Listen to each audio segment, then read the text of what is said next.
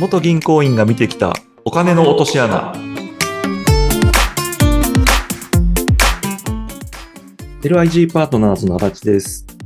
はい。そしてインタビュアーの水野ゆきです。足立さん、今回もよろしくお願いします。よろしくお願いします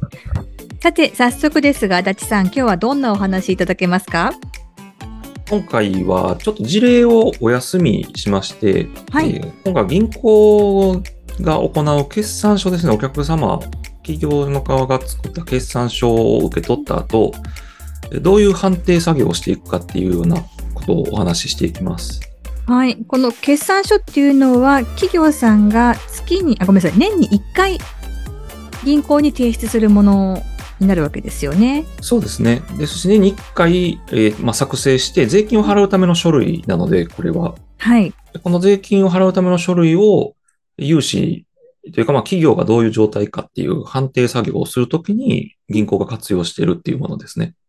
はい。これは、えー、じゃあ、企業から決算書が提出されたら、銀行としては、その、まあ、その、健康診断的な感じですかね、会社の今、どんな状況なのかを知る大きな資料になってくるということですね。もうまさにおっしゃる通りですね。ですし、まあ、大きくは2つの観点で、えー安全性がどういうふうな状況かっていうのと、はい。収益性がどれだけあるかっていう、まあ、大きく分けると2つの観点でその判定作業を進めていきます。はい。安全性と収益性。このあたりを中心に見ていくっていうことなんですね。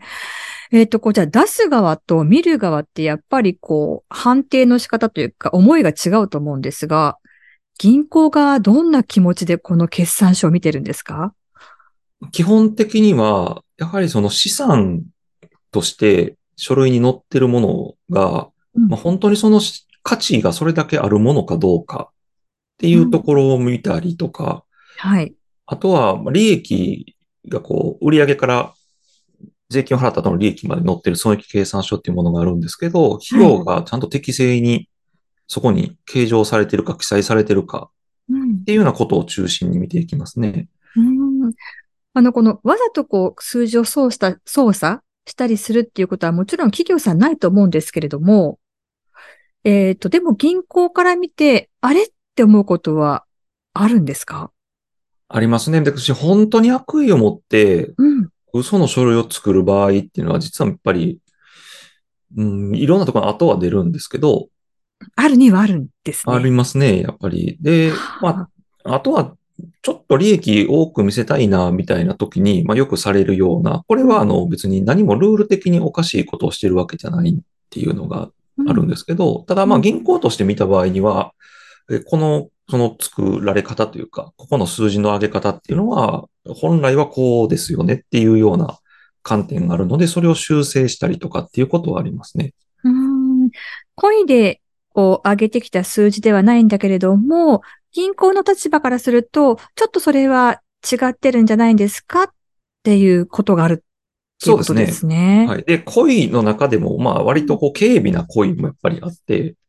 まあそれはもう単純に修正するだけっていう、だから社長さんが思ってはる利益がこれだけあるっていううん。あの書類が出てきた場合に、ええ。銀行がパッと見たときには、これはここの処理を、え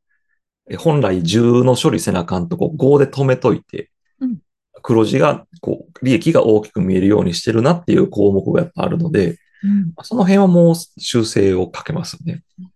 そういうのはでもやはり銀行の方見てわかるんですね。そうですね。やっぱり見てわかる部分と、うん。まあ、気をつけてる部分と様々なんですけど、うん。やり、わかりやすいところはやっぱりもう見た瞬間に、あ、こここういう風にされてるなっていうのを見えるっていう感じですね。で、あの、決算書見ると、ちょっとこれ恋でやってるかなっていうところと、あ、これもうはい知らずに社長やっとるわっていうのも、なんとなくこう分かったりもすることがあるんですね。そうです。まあ、知らずにやられるケースっていうのはあんまりなくて、というのもそのやっぱ税理士の方が作られるので、基本的には。で税理士の方は基本的にはまあ税金のルールに基づいてその書類を作られるので、うんうん。ただやっぱりその税金払うための書類であって、銀行のそのまあ計算判定作業とか、融資のために作られた書類ではもちろんないわけで、ええ。まあ、そうすると税金の観点から見て、えっと、問題ないっていうものは当然適正に作られたものですし、うんそれが銀行から見たときには、融資の観点で見るととか、銀行のその、えーまあ、手続きというんですかね、社内の手続きの観点から見ると適正ではないっていう部分があったりするので、それを修正するっていうことですね。なるほど。あの、決算書をもともと作るときの意図というのが、まあ、税金を納めるためのものなので、はい、その判定の仕方と、まあ、融資、銀行側の判定の仕方が少しこう違うというところがあるわけですね。そうですね。えっ、ー、と、今までの足立さんのこう経験している事例の中で、これはちょっとやっぱり違ったなっていうものってあるんですか、そうですね。まあ、大小あるんですけど、うん、まあ、本当にひどいやつなんかはもう全くの嘘っていうのもあったりしますし。でもそれ税金払う書類ですよね。そうです。だから多くは皆さんやっぱり赤字になると銀行が融資してくれない可能性が高まるっていうふうに思うところをスタートにして、うん、赤字を黒字にしたりとか見せたりっていうか書類上は。ええ、でそうすると銀行はそれが、それが本物やってなってくると、そのだけの、そこに載ってる利益の額、黒字の額がこの会社が儲けた額やっていうふうに認識するんですけど、実態は本当は赤字みたいなケースもやっぱりあるんですよね。で、先ほどお話しました、やっぱ税金を払うための書類なので、うん、まあ、それであれば赤字だったら本来払わなくていい税金があったりするんですけど、うん、黒字にしてしまうと黒字の、えー、その分の税金を払わなあかんみたいなことがケースとしてやっぱあったりするので、まあそうすると銀行の方からすると黒字の方が融資出しやすいからってなると、まあ、その経営者の方とかは赤字をあえて黒字にして、みたいなことをされたりはしますね。うん。でもその決算書を、まあじゃあこれで大丈夫でしょうって銀行がもし判定してしまって、融資が新しくこう出ていってしまったりすると、今度その会社自体の体力がないところに融資が乗っていくので、はい。その先が少し怖い気がするんですけど。そうですね。だからほんまに気をつけないといけないですね。うんだからまあ本当に上場企業なんか株式を公開している企業なんかは、あの、でもやっぱそういうことされてる会社さんがあったりするので、まあそういうところはもう本当にこういうことやっちゃってましたってなると、はい。それをちゃんと発表してとかっていう義務があるのでそういうことされるんですけど、うんうん、まあ、株式公開してない、上場してない企業に関しては、うん、どこにも出るところがないというか、一般の人が目に触れるところに出ないので、うん、っていうことはありますね。うんまあ、ただ、えー、足立さんたちがお付き合いしてきた会社っていうのは、まあ、もちろん大きな上場企業さんもあったと思うんですが、まあ、中小の会社、小規模の会社の方も多かったと思うんですね。はい。そうすると、銀行員の方と、その、会社の社長さんとの距離が、やはり大企業に比べると近いと思うんですよ。そうすると、なんとなくこう、決算書を見て、あれ、社長これちょっとって思った時に、色つけてあげようかな、みたいな気持ちにはなったりしないんですか？ちょっと見逃してあげたいな、とか。そうですね。まあ、あの、恣意的にというか、うん、まあ、仲がいいからっていう観点ではしないですね。ただ、えっと、インタビューが不足することによって、うん、本来はそれだけの価値があるのに、銀行の中のその、例えば、自分の経験であったりとか、銀行のストックされているそのノウハウであったりとかの観点からすると、これは資産の価値ないって見られるものであっても、実はちゃんとインタビューしていろいろその内容を聞いていくと、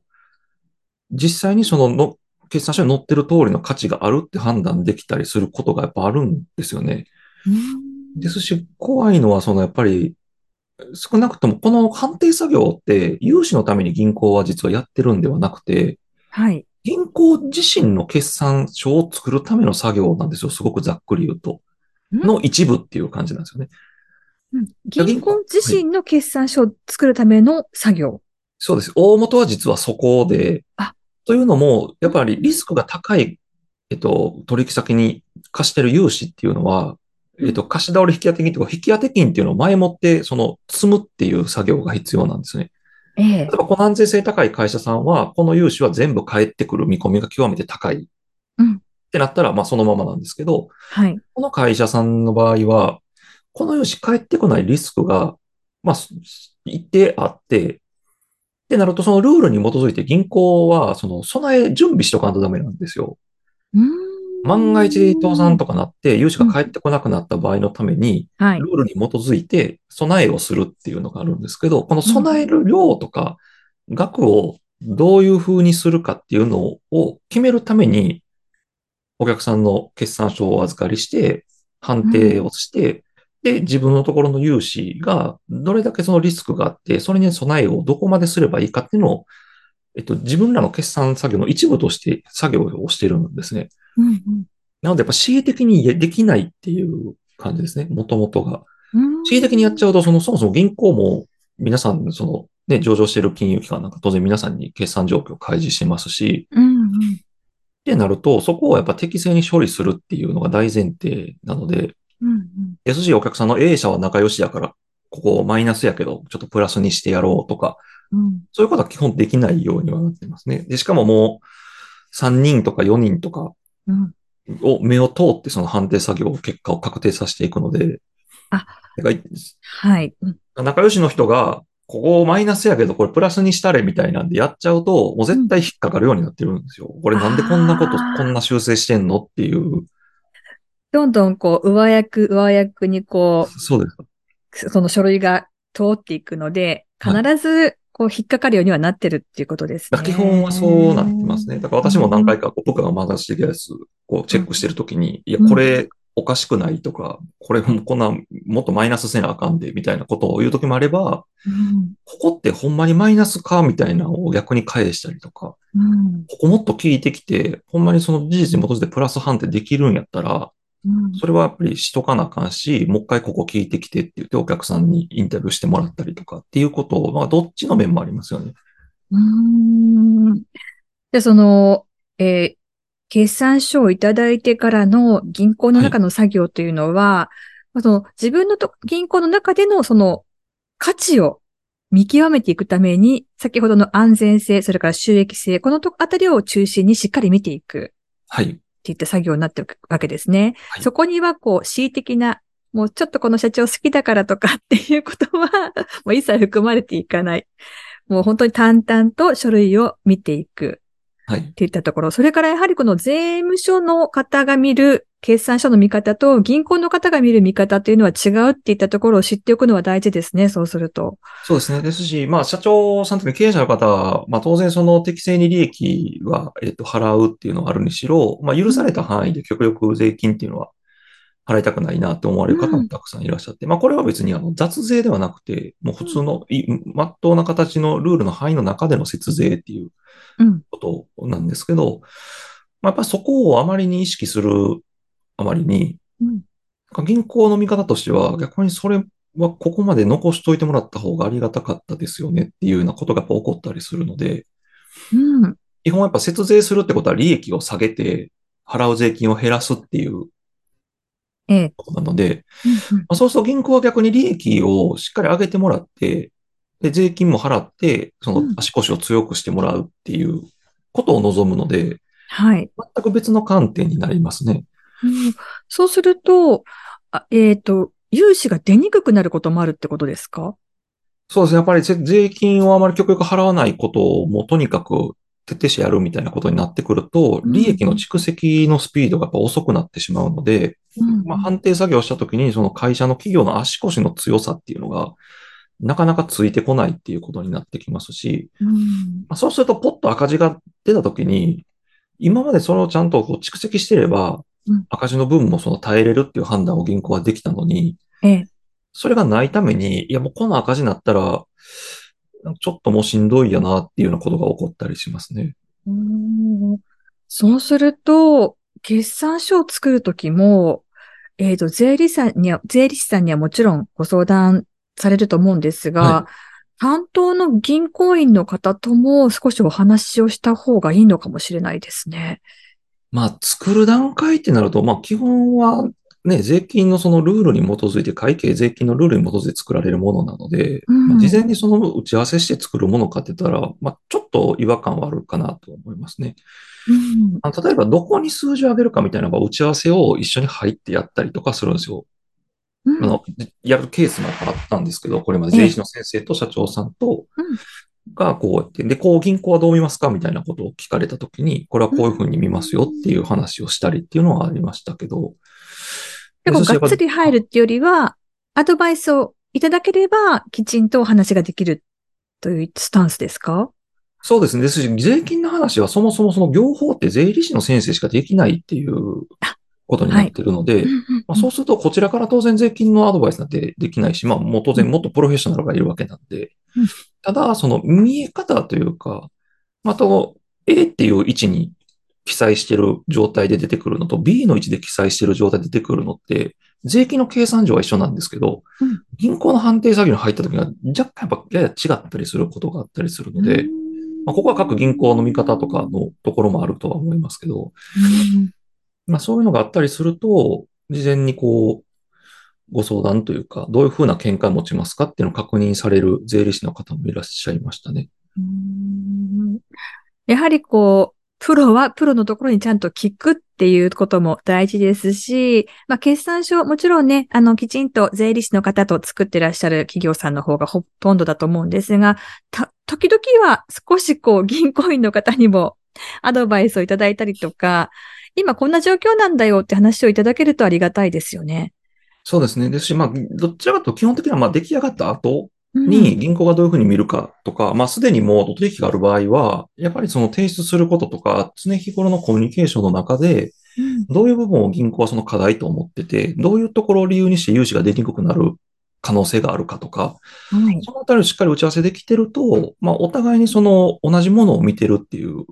状況は作れるので、うん。まあ、そこがあまりに欠けてしまって、まあ、特にその銀行を辞めてからいろんな方のご相談をお聞きするケースなんかでは、やっぱり皆さんお聞きするとうん、銀行に決算書は出すんやけど、その後、どういうふうに判定してるよとか、どこを気をつけてほしいとかっていう打ち合わせをしているっていう方は、今のところあまりいらっしゃらないんですよね。うん。融資の時になって、い借りたいんですけど、とか、依頼すると、いや、ここはこういうふうに見てて苦しいんで、ちょっとこういう資料くださいみたいなのがそこで言われたりとか、うん。いや、それはもう前もって分かってるはずなので、本来は書類をね、渡される時に当然、まあ郵送かメールかなんかいろいろあるにしても、うん。その直後にやっぱ打ち合わせをすると、どういうところを見てる、銀行は見てるとか、うん。でも銀行もどういうふうにしてほしいと思ってるみたいなお話ができるので、うんまあやっぱ毎回毎回、うん、確認というか、お互いはどういうふうに思ってるのかとか、うんうんっていう打ち合わせをすると、まあ、いろんなことが防げる、まあ、その社長さんにとって良くない状況っていうのを、うん。まあ、防げる可能性は上がってくるっていうことになりますね。うん。この決算書一つについても、やはり担当の銀行員の方と企業さんとのコミュニケーションというのが大事になってくるわけですし、まあ、この配信を聞いてくださった方は、ぜひですね、これはどうなのっていうのを積極的に聞いていただければ、銀行の方も答えやすくななりますよね。そうですね。ですし、まあ最近っていうかもう、都市銀行なんかもう本当に20年ぐらい前に私は知ったぐらいで、まあもっと前かもしれないですけど、ええ作業、その計算、その判定の作業をスコアにしてお客さんに渡してるっていうようなあことも、あなたの区分はここですみたいな、をうんレポートみたいな形で出してる金融機関もやっぱありますし、うん。まあ、でもそうじゃない場合はやっぱ聞かないとわからないですし、うん。その聞く機会とか、お互いにこう思ってるよとか、うん。そういうことを話す機会っていうのを、まあ少なくとも年に1回ですよね。決算書出すを銀行に渡すときに、うんか、もしくは渡して直後ぐらいに、はい。まあ、いろんな話をするっていうことはすごく大事なことになりますね。はい。まあ、決算書をこう形式的、形式的に提出するだけって思ってる方もいらっしゃったかもしれませんが、まあ、深い意味があるということをね、この機会に少し知っていただいて、ぜひ銀行とのコミュニケーションもやはり大切にしていただきたいですね。はい。はい。ということで、今回は、えー銀行が行う決算書判定作業についてのお話を伺ってきました。さて、足立さんにいろいろと質問がある方もいらっしゃるかと思うんですが、どうしたらいいですか、えーと弊社のホームページからあのお問い合わせフォームがございますので、そちらの方にご連絡いただけたらと思います。はい。ぜひアクセスをお願いします。ということで、足立さん、今回もどうもありがとうございました。ありがとうございました。